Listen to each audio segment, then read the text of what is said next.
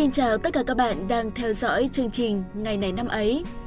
Các bạn thân mến, ngày mùng 4 tháng 12 hôm nay là tròn 14 năm ngày mất của nhà thơ Phạm Tiến Duật. Nhân dịp này, chương trình đã làm một số tổng hợp đặc biệt về cuộc đời và sự nghiệp thơ văn của ông. Nhà thơ Phạm Tiến Duật đã không còn là cái tên xa lạ với chúng ta nữa rồi đúng không nào? Bởi ngay từ khi còn ngồi trên ghế nhà trường, chúng ta đã được học, được đọc và phân tích những tác phẩm của ông. Và tác phẩm không thể không kể đến chính là bài thơ về tiểu đội xe không kính. Qua bài thơ đó, chúng ta đã biết được phần nào tinh thần và phong cách thơ của ông. Và qua đó, chúng ta cũng biết được rằng ông chính là thi sĩ của Trường Sơn huyền thoại, một nhà thơ lớn trong giai đoạn kháng chiến chống Mỹ cứu nước của dân tộc. Ngày hôm nay, hãy cùng với chúng mình tìm hiểu kỹ hơn về cuộc đời và sự nghiệp của ông.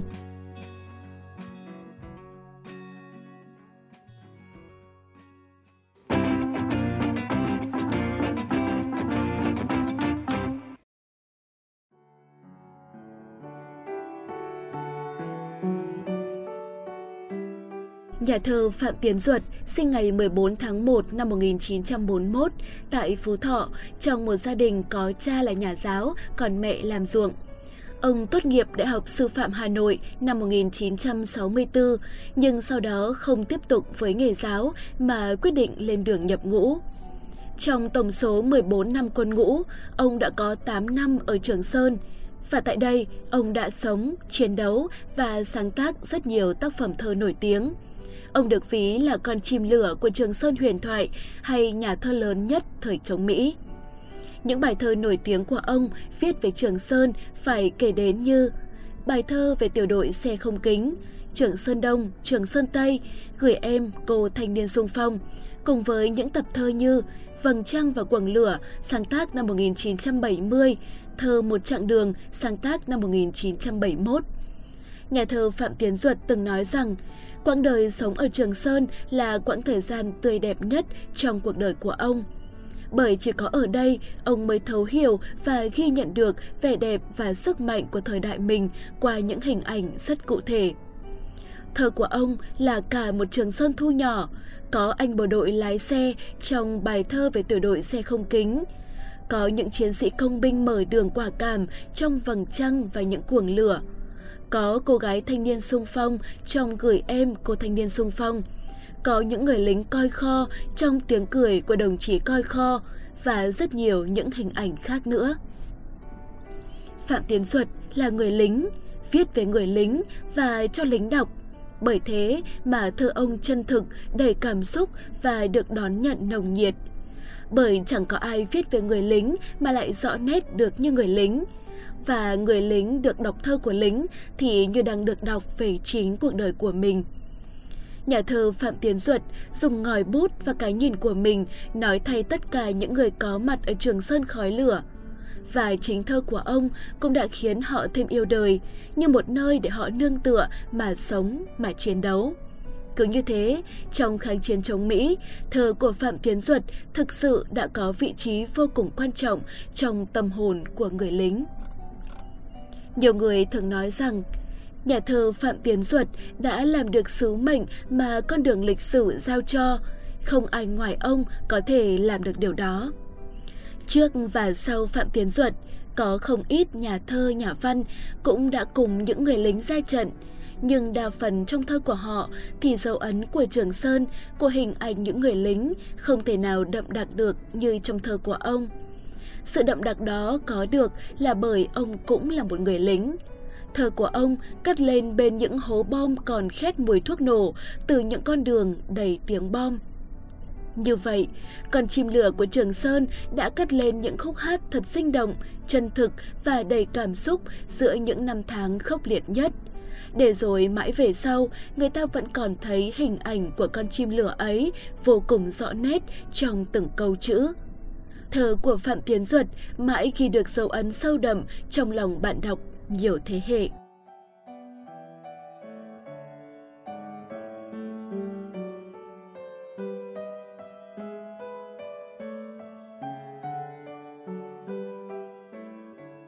Vâng thưa các bạn, bây giờ chúng ta sẽ cùng nói chi tiết một chút về những tác phẩm tiêu biểu của ông.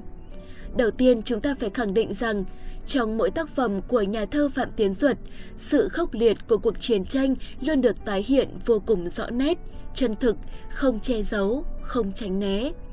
Để rồi thông qua những phản ánh ác liệt ấy, người ta thấy rõ tính anh hùng ca của con đường Trường Sơn, thấy rõ bóng dáng của những chiến sĩ vượt qua bom đạn để bảo vệ Tổ quốc.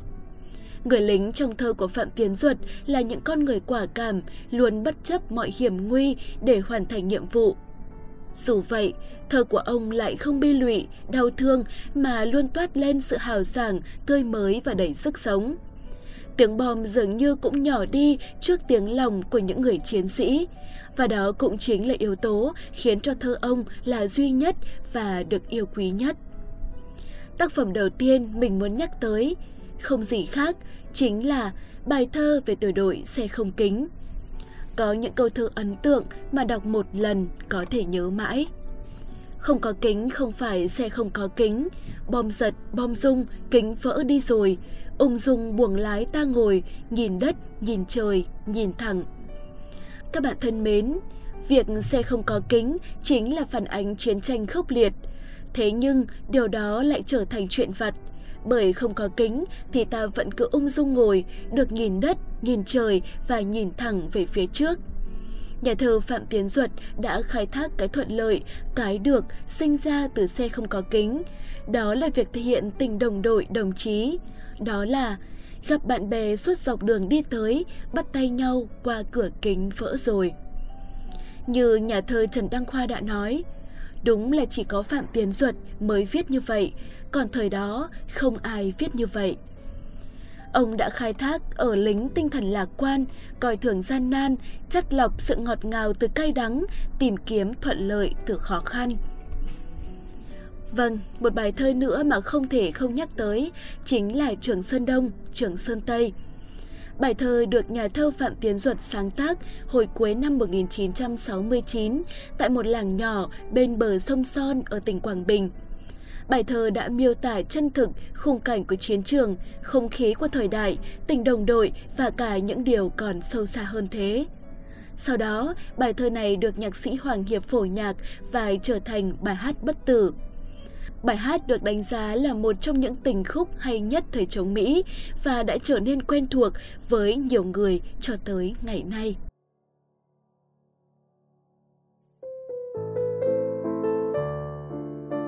Chiến tranh kết thúc, nhà thơ Phạm Tiến Duật về làm việc tại Ban Văn nghệ Hội Nhà văn Việt Nam, là Phó trưởng Ban đối ngoại Hội Nhà văn Việt Nam, là Tổng biên tập tạp chí Diễn đàn Văn nghệ Việt Nam. Ông tiếp tục làm thơ bằng chính những trải nghiệm thấm thía của mình về ranh giới giữa sự sống và cái chết. Tập thơ Tiếng bom và tiếng chuông chùa, sáng tác năm 1997, viết về những nữ bộ đội trở về từ chiến trường, đi tu và làm điều thiện như một đạo lý hết sức nhân văn của người Việt. Làm thơ văn chính là cách để ông giữ lại những ngày tháng đẹp nhất bên cạnh những người đồng đội thân thương nhất.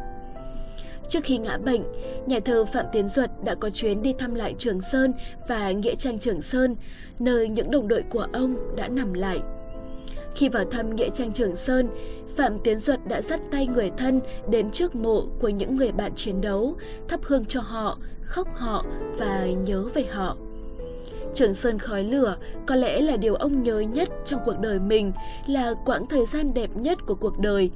Ở nơi đó, ông đã sống, đã chiến đấu, đã khát khao, đã hy vọng, đã làm nên những điều tuyệt vời nhất và có lẽ cũng đã trở thành người mà chẳng ai có thể quên được ngày 4 tháng 12 năm 2007. Ông ra đi mãi mãi vì căn bệnh ung thư phổi, để lại niềm tiếc thương vô hạn với gia đình, bạn bè, đồng nghiệp và những người yêu thơ của ông. Cảnh chim lửa đã khép lại, nhưng hành trình đã qua sẽ luôn là bất tử. Ông đã hoàn thành xuất sắc sứ mệnh mà cuộc đời giao phó cho mình. Đó là một sứ mệnh vẻ vang, tươi đẹp khiến bao thế hệ phải ngợi ca và nhớ về. Những người rất trẻ, những người sinh ra sau chiến tranh đều xúc động khi đọc thơ của Phạm Tiến Duật. Họ đã cảm nhận được vẻ đẹp, ý chí, khát vọng lớn lao của dân tộc trong cuộc kháng chiến chống Mỹ bảo vệ Tổ quốc. Thơ ca của Phạm Tiến Duật sẽ mãi là những trang vàng trói lọi cho thế hệ trẻ Việt Nam nhìn lại. Với những đóng góp của mình cho nền thơ ca Việt Nam, ông được nhà nước trao tặng giải thưởng về văn học nghệ thuật năm 2001, huân chương lao động hạng nhì năm 2007 và được truy tặng giải thưởng Hồ Chí Minh về văn học nghệ thuật năm 2012.